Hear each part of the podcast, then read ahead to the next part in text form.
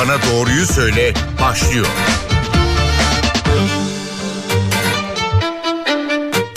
NTV Radyo'dasınız. Doktor Bana Doğruyu Söyle başladı. Ben Günür Öztürk Yener. Pandemi kendini unutturmuyor. Rehavete tolerans göstermiyor. Yaz döneminde vaka sayıları her geçen hafta tırmanıyor. 28 Temmuz 1 Ağustos tarihleri arasında 406 bin yeni vaka kayda geçti. Yani günlük vaka sayısı 58 bine yükseldi. Bir haftada 337 kişi de hayatını kaybetti.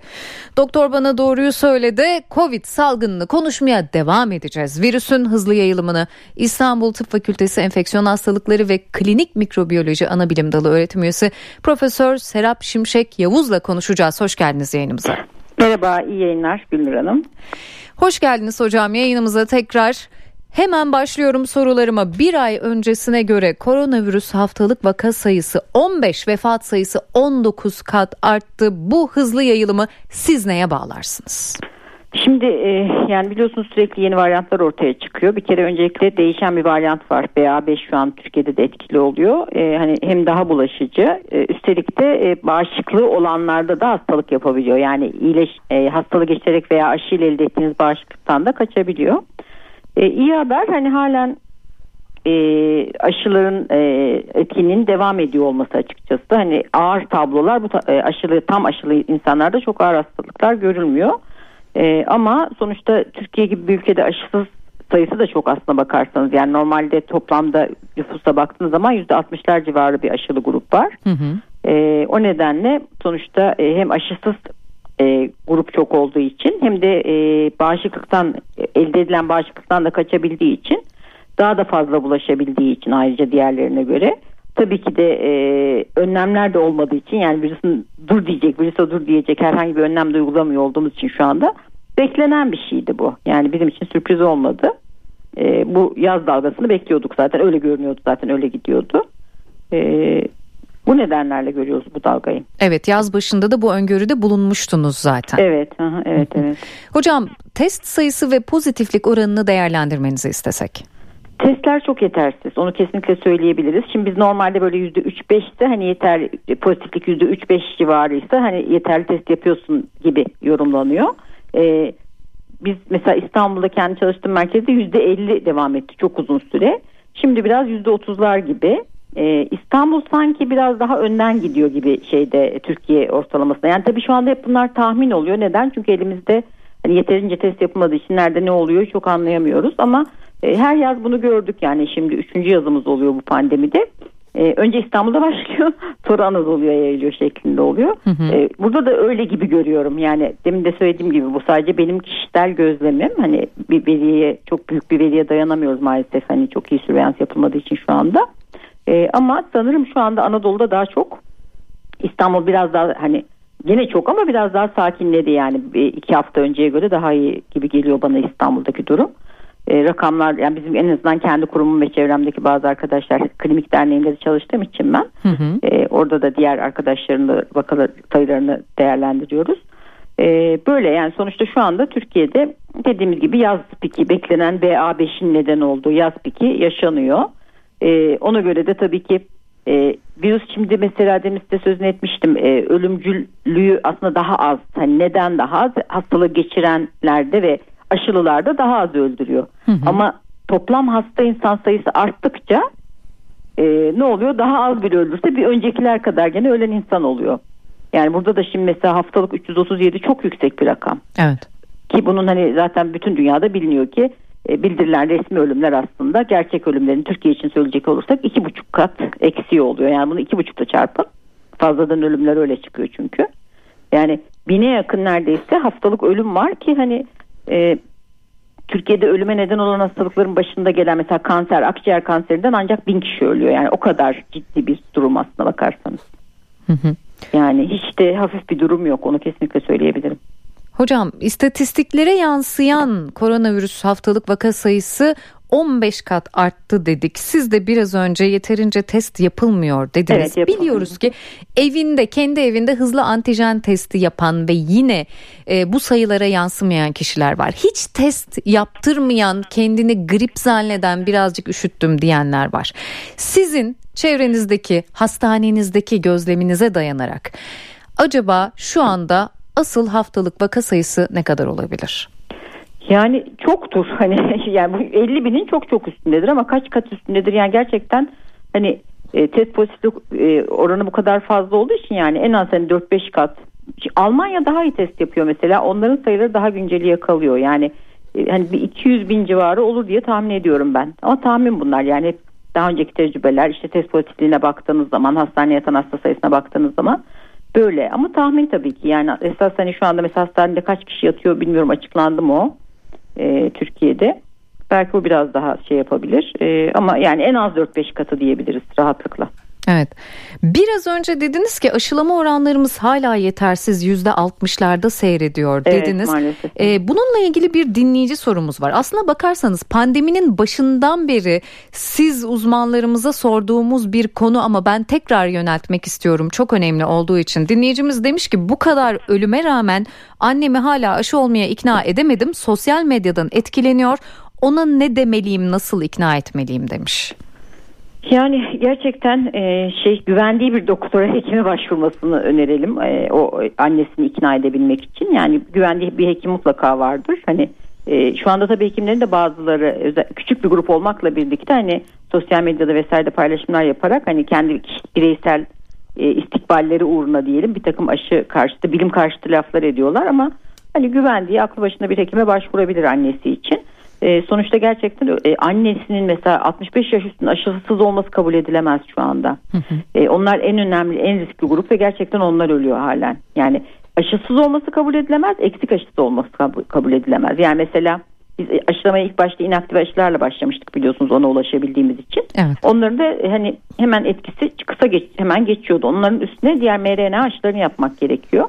Mesela halen daha iki tane inaktif aşıyla kalan insanlar var ek dozlarını yaptırmamış olanlar var. Bir kere yaşlılar bakın e, 60 yaş hatta Türkiye'de bunu 50 yaş üstü bile diyebiliriz. Çünkü bizde ek hastalıklar daha fazla dünyaya göre obezite daha fazla.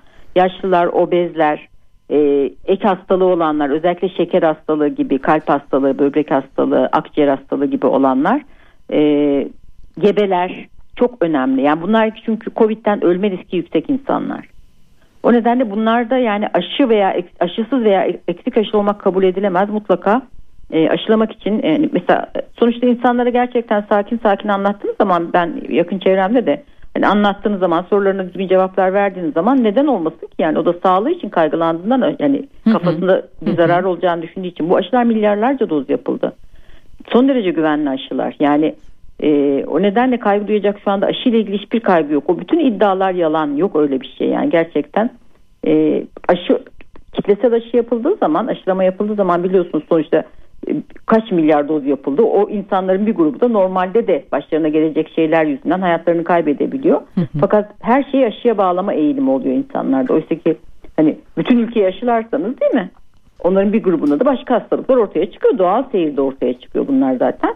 E, her şeyi aşıya bağlama eğilim var ama aşıların kontrollü çalışmalarda güvenli olduğu gösterildi. E, gerçekten bu demin saydığım riskli gruplar e, kesinlikle ne eksik aşılı olmalı ne de aşısız olmalı. Yani bunlar ölüyor şu anda. Hı hı. Hocam eksik aşılı olanların da birçoğundan şunu duyuyoruz aşı yaptırdım kolum ağrıdı bende evet. çok büyük bir halsizlik yaptı aşı beni hasta etti ben Yok. bunu tekrar yaşamak istemiyorum covid olsam daha iyi diyen var. Yok hayır değil yani şöyle çünkü e, aşıya bağlı ölüm olmuyor. Yani aşının en ağır komplikasyonu genç erkek yaş grubunda e, çok nadir. Hani milyonda 10 gibi bir şey ya da işte 20 gibi bir şey. E, bir miyokardit yapıyor. Orada da ölüm gözlenmedi. Yani dolayısıyla ama Covid'den bakın kaç kişi öldü yani. Sadece resmi rakamlara bakın. Geçen hafta 300 kişi öldü. Hı hı.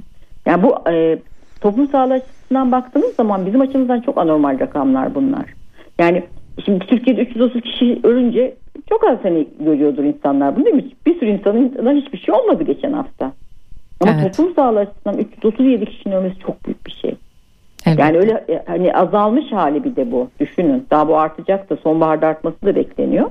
Onun için eksik aşılılar e, mutlaka aşılarını tamamlamaları gerekir. Aşı olmayanların da mutlaka hızlı aşılanması lazım. Yani artık bu aşılardan korkacak bir şey kalmadı. Milyarlarca doz yapıldı. Hiç bu kadar fazla yapılan bir aşı yok yani. Hı hı. Hocam isterseniz biraz BA5 varyantını konuşalım. Olur. Ee, Yeni dönemde vakalarda belirtiler değişti mi? Örneğin koku kaybı olmayabiliyor, grip gibi seyredebiliyor. Bazen hiç belirti olmayabiliyor. Sizin gözleminizi soralım.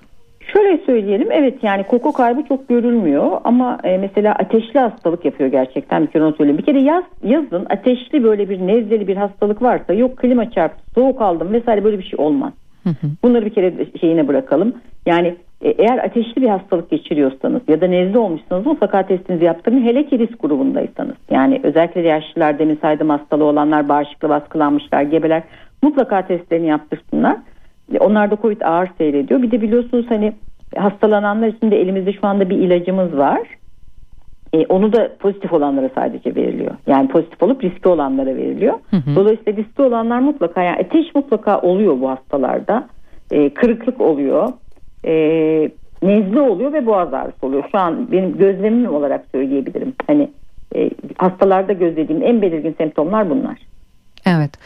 Tat koku kaybı çok görmüyor. BA5 ile ilgili e, çıkan makalelerde dünyada yapılan çalışmalarda diyelim. Hı hı. Sanki hani akciğeri de biraz delta gibi bir takım mutasyonları var onun da. O nedenle daha tutabilir gibi deniyor ama henüz ben öyle bir gözlemim yok. Çünkü hani dediğim gibi aşılı olup da ya da daha önce geçirenlerde e, akciğerde çok tutmuyor açıkçası ama öyle bir gözlem var. Yani hani e, omikron az tutuyordu ya akciğeri. Hı hı. Sanki BA, e, BA5 az varyantı biraz daha fazla tutuyor gibi hayvan deneyleri de var ama o kanıtlanmış bir şey değil. Sonuçta aslında şöyle söyleyebiliriz. Yani hangi varyant olursa olsun şu ana kadar olanların hepsi oldukça tehlikeli. Kötü sonuçları oldu. Çok sayıda insanın ölümüne neden oldu ve olmaya devam ediyor. Salgın devam ediyor yani. Pandemi devam ediyor ve halen tehlikeli bir virüs bu. Hı hı. Sayın Yavuz sizin hastanenizdeki hastaneye yatış ve yoğun bakım oranını sorsak. Şimdi şöyle söyleyelim bir kere birçok hastane yoğun bakımlarını kapattı refere ediliyor şeyler hastalar genel olarak. Ee, yani artık hastaneler sadece COVID hastası normalde yoğun bakım ayırmak gerekiyor ya izole etmek gerekiyor. Hı hı. Normal çalışma sürecini yürütebilmesi için servis ve e, yoğun bakımları belli merkezlere yönlendirmeye başladılar. Bu pandemi hastaneleri vardı ya. Evet. Bizim kurumumuzda esas olarak öyle yönlendirmeye çalışıyor. E, ama tabii ki yer bulunamadığı zamanlarda da mecburen e, hastanede yatıyor. E, şu an hani tam sayı hakkında bir bilgim yok. E, ama dediğim gibi şu an öyle bir farklı bir durum var. Yani yönlendiriliyor hastalar. Yer bulunamama durumu sıkça yani yaşanıyor pandemi mu? hastanesinde. Hı hı. Yani pandemik hastane, pandemi hastaneleri var ya oraya yönlendiriliyor ama eğer yer duramama, bulunamama durumu olursa ya da hasta hastanede yatması gerekiyor başka nedenle diyelim. Şu an hastanelerde öyle sorunlar da yaşıyoruz. Hasta yatarken pozitifleşiyor. Diyelim ki ameliyat olmuş e, ya da ne bileyim başka bir hastalık nedeni yatıyor. Öyle sorunlar da olabiliyor. O zaman da hastanede takip ediliyor. Yani tam rakamı bilmiyorum şu anda. Hı hı. Hocam e, son dönemde bir de şöyle bir şey duyuyoruz. Covid hastaları belirtilerin uzun sürdüğünden yakınıyor. Hangi belirtiler ne kadar sürüyor? Örneğin e, bazı uzmanlardan Covid sonrası öksürüğün 6 aya kadar sürebileceğini duyuyoruz. Siz bu konuda ne söylersiniz? Hangi belirtilerle ne kadar süre başa çıkabiliriz? Ne kadar sürede yeniden doktora bir uzmana başvurmalıyız? Şöyle söyleyeyim bir kere ateş hani şu anda 3-4 e, günü çok da aşmaması lazım artık. 5. günde devam eden bir ateş varsa hekime başvurmalarını tavsiye ederim. Hı hı, hani hı. ateş olarak hani ne kadar sürüyor derseniz. Ee, onun dışında nezle zaten hani bir hafta 10 gün kadar sürüyor gerçekten nezle. Kişiye göre değişmek üzere. Kırıklık özellikle ilk günler ve ateşin olduğu dönemde yaygın oluyor. Gene onu da 3-4 gün diyelim. Ee, öksürük eğer akciğer tutulumu yoksa yani daha büyük hava yollarında akciğere inmeden bronşitte de öksürük olabiliyor. Hı hı. Ee, o zaman hani e, akciğere inme durumunda biraz daha uzun oluyor. Yani ağır geçiren dediğimiz aslında bizim akciğere inen yani zatürre olan grup en ağır grup olmuş oluyor. Yani şu anda aşılı tam aşılı olanlarda çok zatürre görmüyoruz ama aşısız ya da eksik aşılıysa zatürre olabiliyor maalesef. Zatürre olursa öksürük uzayabiliyor. E, zatürre olanlarda özellikle nefes darlığı bizim açımızdan çok önemli bir semptom. Nefes darlığı yaşıyorsa yani normalde e, evde işini yaparken ya da mesela konuşurken nefes darlığı yaşamıyorken bunları yaşar hale geldiyse hı hı. yani bu hastalıkla birlikte o zaman hekime başvurması önemli öneriyoruz. Çünkü akciğer yetmezliği hani en önemli bu hastalığın ağırlığını gösteren en önemli ölçütlerden biri. E, onların hekime başvurmasını söylüyoruz. Akciğer tutulumu olmadığı zaman hani ikinci haftadan sonra akut tablo geriliyor. Ama tabii Covid ile ilgili halen araştırma devam eden e, uzamış Covid dediğimiz bir tablo var. O başka. Yani belli bir grup hastada virüs büyük olasılıkla vücutta kaldığı için uzun süreli onlarda birçok semptom çok uzun devam edebiliyor. Onu uzamış Covid diyoruz ilk bir aydan sonrası için. Ama akut tablo normal koşullarda eğer hani bu, bu tarz bir komplikasyon ortaya çıkmayacaksa iki haftada toparlıyor. Pnömoni olmazsa ama pnömoni zatürre olursa o zaman e, daha çok uzuyor yani 4-6 haftaya kadar uzuyor. Evet. E, dediğim gibi uzamış Covid bambaşka yani virüsün uzun etkilerinin olduğu bir durum o konuda araştırmalar devam ediyor gerçekten. Orada da sıkıntı yaratacak gibi duruyor. Çünkü virüsler vücutta uzun süreler kalıp hani ummadık hastalıklara neden olabiliyor. En son mesela MS hastalığı e, Epstein-Barr virüsün neden oldu. Son yani son birkaç bir yıl içinde falan aslında gösterilmiş oldu. Hı hı. Böyle bir şey yapacak mı hani MS değil de başka şeyler. Bunların araştırması devam ediyor. Peki bu durumda Covid'i atlatanların daha sonrasında ne gibi testler yaptırmasını, nasıl kendilerini kontrol altında tutmalarını önerirsiniz? Yani şöyle genel olarak akciğer tutulumu olmayanlarda daha selim bir tablo oluyor. Yani daha e, kolay geçen bir tablo oluyor. İki haftada aslında e, hani e, normal sağlıklarına kavuşuyorlar. Ama eğer mesela uzamış bir öksürük, e, uzamış nefes darlığı, e, gibi semptomları varsa uzamış kırıklık mesela halsizlik, yorgunluk, normal fonksiyonlarına yani Covid öncesi yapabildiklerini yapamaz durumdaysa hasta o zaman mutlaka hekime başvurması gerekiyor. Evet. Hocam Biraz önce sonbaharda artmasını bekliyoruz demiştiniz. İsterseniz oraya dönelim. Sağlık Bakanı kapanma gündemimizde değil dedi. Sizce sonbahar ve kış döneminde nasıl bir tedbir alınabilir? Şimdi bizim yapmamız gereken aslında çok şey değil. Yapılması gereken şu. Bir e, aşıya hız vermeliyiz. Bakın Türkiye'den dediğim gibi primer aşılaması bile yapılmayan birçok insan var. Artı ek dozları da hiç iyi değiliz. Ek dozları da iyi yapamadık. Hı. Aşı kampanyalarını hızlandırmalıyız. Mesela gebelerin aşı oranı çok düşük ve inanın çok fazla gebe kaybettik. Yani delta döneminde inanılmaz fazla gebe kaybettik. Şu anda da aynı şekilde gene gebeler riskli. Mesela bu tarz riskli gruplara aşılamaları kampanya halinde onların kaygılarını giderecek şekilde anladıkları dilden güvendikleri insanlar tarafından anlatmamız gerekiyor. Birincisi bu aşılama. Hı hı. Ee, çocuk yaş grubunun mesela aşılarını sağlamamız gerekiyor. Belli yaş grubunda çünkü bu doz aşılar kullanılmıyor. Çocuklar aşı sağlamamız gerekiyor. Ve kampanya şeklinde bu aşıyı sonbahara kadar tamamlamamız lazım.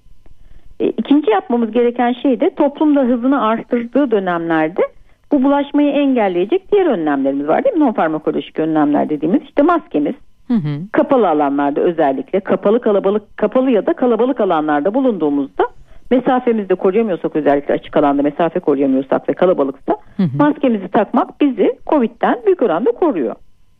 En azından bu yaz için bunları yapmamız gerekiyor. Sonbahar için benim en çok önerdiğim ve önem verdiğim bakanlığa da şiddetle tavsiye ettiğim şey aslında bu okullarda havalandırma işini okullarda ve kapalı alanlarda havalandırmayı ekonomik şekilde çözebilecek bir e, yöntem geliştirmek bunun için bir e, kurul oluşturmak. Yani bu işi bilenlerle bu havalandırmayı nasıl etkili yapabiliriz? E, bunu sağlamak için e, böyle bir şey yapmak e, iyi olur. E, şunu da belirteyim. E, yani mesela bu önlemleri alsak ne olur almasak ne olur? Hı hı. yani ölüm olarak yansıyor bu. Ölüm tabii ki onun ötesinde bir de ekonomik kayıp olarak da yansıyor aslında. Yani bir sürü para harcanıyor halen Covid'li insanların tedavisine tanısına vesaire önlenmesine değil mi? Yani bunu en azından azaltıyoruz. Artı ölümleri azaltıyoruz. Azaltmazsak bu şekilde işte artarak devam edecek bu şeklinde. Evet. Okullarda alınabilecek bir takım önlemlere değindiniz. Havalandırma dediniz. Peki biraz erken ama bu soruyu sormak için yine de soralım. Okullarda maske uygulaması yeniden başlayabilir mi ihtimaller dahilinde mi? Şu an e, yani bilmiyorum bakanlığın hani ne gibi bir şey var yaklaşım var ama gö- gözlemlediğim kadarıyla e, herhangi bir müdahalede bulunmak istemiyorlar. Yani herhangi bir öneride bulunmak istemiyorlar. Sanırım isteyen takacak istemeyen takmayacak gibi bir şey olur diye tahmin ediyorum. Bilmiyorum yani açıkçası. Evet. Hocam yine bir dinleyici sorusu. Daha önce yine uzmanlarımıza yöneltilen sorulardan bir tanesiydi. Covid pozitif teşhisi aldıysak kan sulandırıcı kullanmalı mıyız Hayır. diyor dinleyicimiz. Hayır. Covid pozitif tanısı aldıysanız ateşiniz varsa ateş düşürücü kullanabilirsiniz. E, hani bazen burun akıntısı falan çok olunca böyle lokal onu azaltıcı şeyler kullanılabiliyor. Onun dışında normal kendi ilaçlarınızı kullanıyorsunuz. Başka ek bir şey önermiyoruz. Bu kan sulandırıcı ya da mesela eğer risk grubundaysa ve e, hani bakanlığın e, önerdiği gruptaysanız size ilaç geldiyse ilaç e, şeyi kullanıyorsunuz antiviral ilacınızı. Hı hı. E, Covinavir denen molnupiravir etken maddeli ilaç kullanılıyor. Onun dışında başka bir şey kullanılmasını önermiyoruz.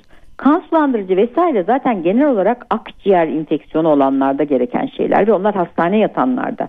Kan sulandırıcı, kortikosteroidler, antibiyotikler bunlar e, ayaktan COVID hastalarında kullanılmıyor. Zaten onları da hastanede evet, yine hekim gözetiminde tabii, kesinlikle veriyorlar. hekim gözetiminde. Yani zaten antibiyotik hiç gerekmiyor gibi bir şey neredeyse Covid'de.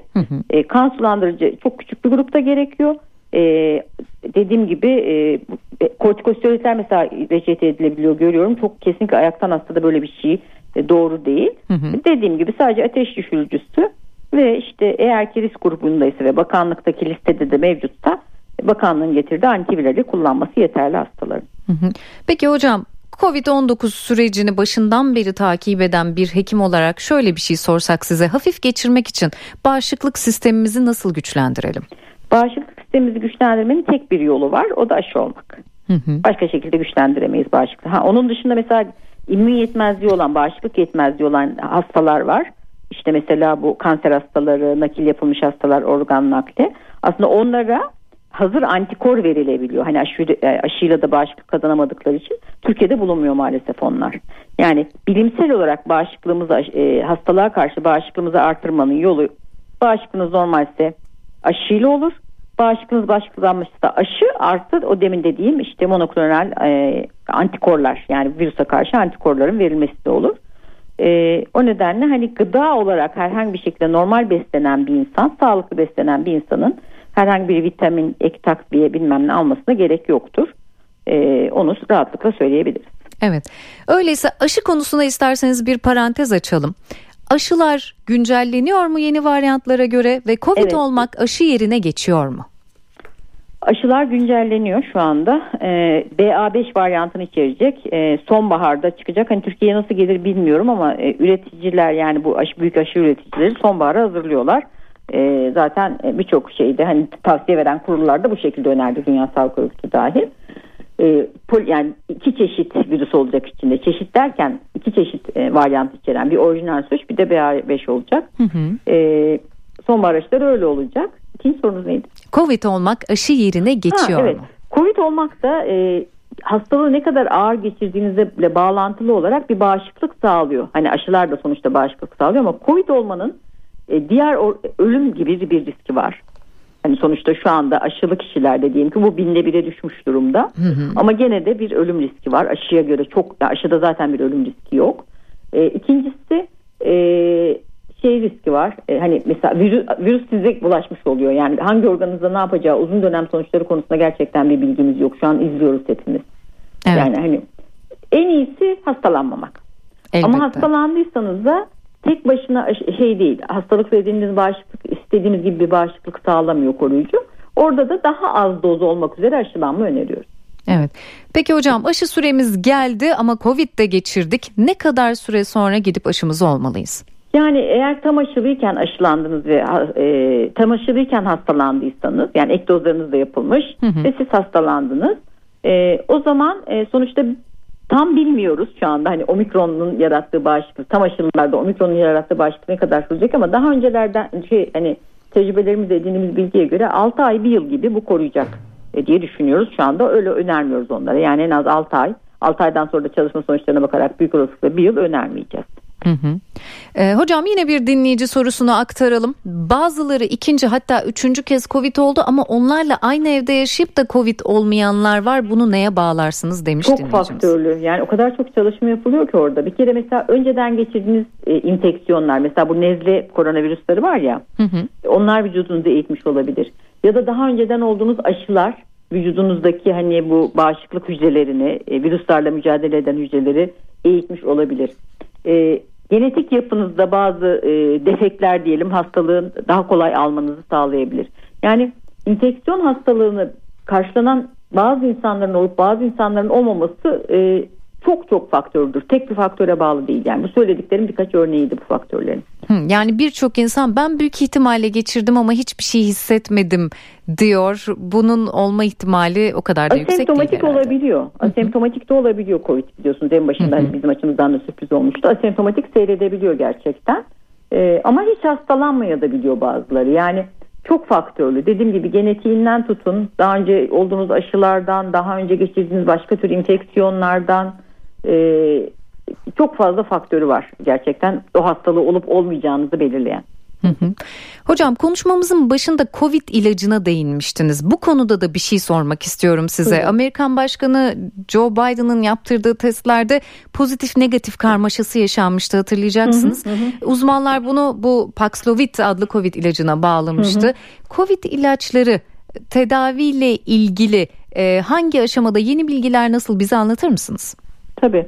Yani şöyle Covid'de e, Paxlovid denilen bir materyal virtonavir e, o da yani klinik araştırmalarında faz 3 klinik araştırma bunlar klinik araştırmaları tamamlanmış. E, tamamıyla Covid için kullanılan ilaçlar. Biliyorsunuz biz salgının başında e, sadece laboratuvarda ya da işte hayvanlarda etkinliği göstermiş ama insan çalışması yapılmamış ajanları kullanmak zorunda kaldık. Çünkü çok fazla insan ölüyordu. Evet. Yani düşük oranda bile etkili olsa işte favipiravir bunlardan biriydi, remdesivir bunlardan biriydi. Hatta başlangıçta hidroksiklorokin kullanılmıştı. Bir ümit. E, bunlardan sadece remdesivir etkili çıktı aslında sonraki e, faz 3 çalışmalarında. Bu son ilaçlar yani gerek e, nirmatrel ritonavir dediğimiz Paxlovid gerekse molnupiravir bunlar hem şey laboratuvar çalışmaları hem hayvan çalışmaları hem de insanlarda faz çalışmaları tamamlanarak etkili olduğu gösterilmiş ajanlar. Bir kere bu farkı hani insanlar şimdi Favipiravir verildi sonra yok etkisiz çıktı. Orada etkisiz çıktı derken de belirlenen hedefler var. Onları tutturması önemli. O hedefler tutmadığı için yani çok çok bir faydası olmadığı düşünülerek ondan vazgeçildi. Mecburiyet döneminde kullanılmıştı onlar. Şu anda bu ajanlar ama etkinliği göstermiş ajanlar. Bunu bir kere hani vurgulayalım çünkü insanlarda bir şey oldu hani etkili diyorlar etkisiz diyorlar bilmem ne falan diye bir ama o nedenle e, kullanılmak zorunda kal, kalınmıştı. Çünkü hiçbir ajan yoktu elimizde. Bir ihtimal etkili olabilir mi diye kullanılmıştı. Bunlar demek ki hani tamamen COVID için e, çalışmaları tamamlanmış, etkili olduğu gösterilmiş ajanlar. Bir kere bu öncelikle bunu söyleyelim. Türkiye'de şu anda nirmatrel vejitanavir yok. Hı hı. E, gelecek diye duymuştum ama yani bilmiyorum ne aşamada bakanlık e, ilgileniyor onlarla. E, bu nirmatrel vejitanavir kullanan hastaların %4 kadarında e, bir iğneleme olabiliyor semptomlarda. Ama Covid normalde Covid geçiren insanların da bir grubunda iğneleme olabiliyor. Yani siz mesela Covid oluyorsunuz ilk günler ağır geçiyor diyelim. Hı hı. 3-4 gün sonra tekrar e, biraz iyileşiyorsunuz sonra tekrar semptomlarda artış olması. Ve e, Paxlovid kullananlarda da PCR negatifleşme rağmen tekrar pozitifleşme görülebiliyor. %4 gibi bir grupta. Bunun hani nedeni konusunda araştırmalar yapılıyor şu anda. Bu hastalığın normal seyri içinde Paxlovid kullananlarda da bu mu görülüyor yoksa bu e, kullanılan antiviral kesilince bir e, virusta bir rebound etkisi mi yapıyor diye bunlar araştırılıyor. E, Biden'ın başına da gelen bu yüzde dörtlük grupta olmuş oldu yani rebound oldu. Hem PCR tekrar pozitifleşti hem de semptomlar ama bu rebound bile olsa bu grupta e, ölüm ya da işte böyle kötü sonuçlar görülmüyor. Hani Covid'deki kötü sonuçları görmüyoruz. Paxlovid kullananlarda aslında çok e, yüksek oranda bir başarı e, klinik araştırmada %80'in e, üstünde bir %90'a e, yakın bir e, ölüm ve hastane yatışı azaltma görüldü. Hı hı. Yani aslında ilaç kıymetli bir ilaç onu söyleyelim. Hani biz kullanmadığımız için bilmiyoruz. Literatür bilgisini söyledim size. Evet. Literatürde böyle bir bilgi var. Ee, bizim molnupiravir ile ilişkili olarak böyle bir şey gözlemlemiyoruz şu anda. Ama tabii ki bu ajanlar kullanılırken gene yakından klinik araştırmalarında devam etmesi lazım. Türkiye'de de devam ediyor şu anda bir klinik araştırma molnupiravir ile ilişkili olarak. Hani kullanıma girdikten sonra da faz çalışmaları bitmiş olsa bile gerçek yaşamda da ne olduğunu izliyoruz. Hani bu tarz mesela diyelim ki belki Molnupiravir de küçük bir grupta bir ineleme olabilir mi? Bunu izliyoruz. Bunun çalışmasını yapıyoruz. E, şu anda hani başka bir şey yok. Molnupiravir e, Paxlovid'e göre biraz daha etkinliği %90 değil mesela. Orada %30 azaltıyor hastane yatışı ve ölümü. Evet. Ama sonuçta rakamlar çok yüksek olunca gerçekten o da kıymetli oluyor. Başka monoklonal antikorlar var. Onlar da Türkiye'de yok şu anda. E, tedavide kullandığımız ilaçlar yani virüs hedefleyen ilaçlarımız bunlar. Hı hı. Sayın Yavuz mümkünse kısa bir yanıt rica edeceğim. Son sorum olsun. Biraz önce konuşurken de değindiniz zaten belirtiler değişkenlik gösterebiliyor. Hangi durumda test şart dersiniz virüsün testten kaçabildiğini de biliyoruz. Testte ısrar mı etmeliyiz? Evde hızlı antijen testiyle mi yetinmeliyiz? Ne önerirsiniz?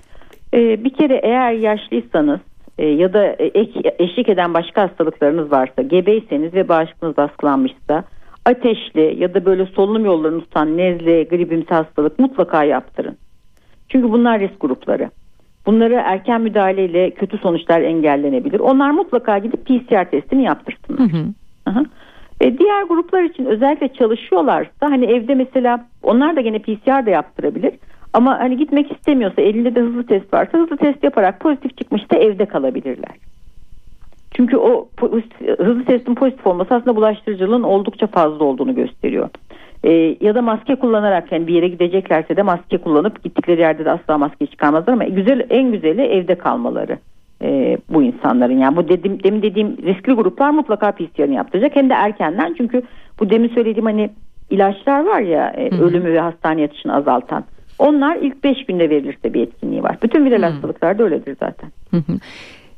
Son soru demiştim ama BA5 varyantıyla bulaştırıcılık süremiz değişti mi?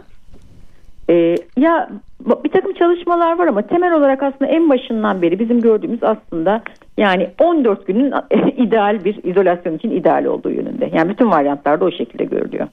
Yani bunu azaltmak e, sonuçta ekonomik nedenlerle büyük olasılıkla bu böyle yapıldı. Hani e, bir de işten kalınıyordu mesela sağlık çalışanlarında da herkes hastalanıyor hasta bakacak kimse yok. Hı. Hani maskeyle çalışmaya devam ettiriliyor 7. günde de günden sonra ama ideali aslına bakarsanız yani şu anda da 14 gün gibi görünüyor. Çünkü 11. günde bile bulaşıcılık olabildiğini biliyoruz. Hı hı.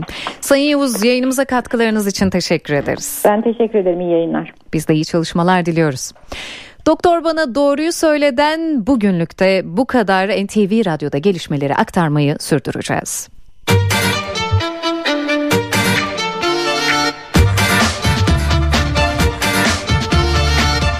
Doktor bana doğruyu söyle.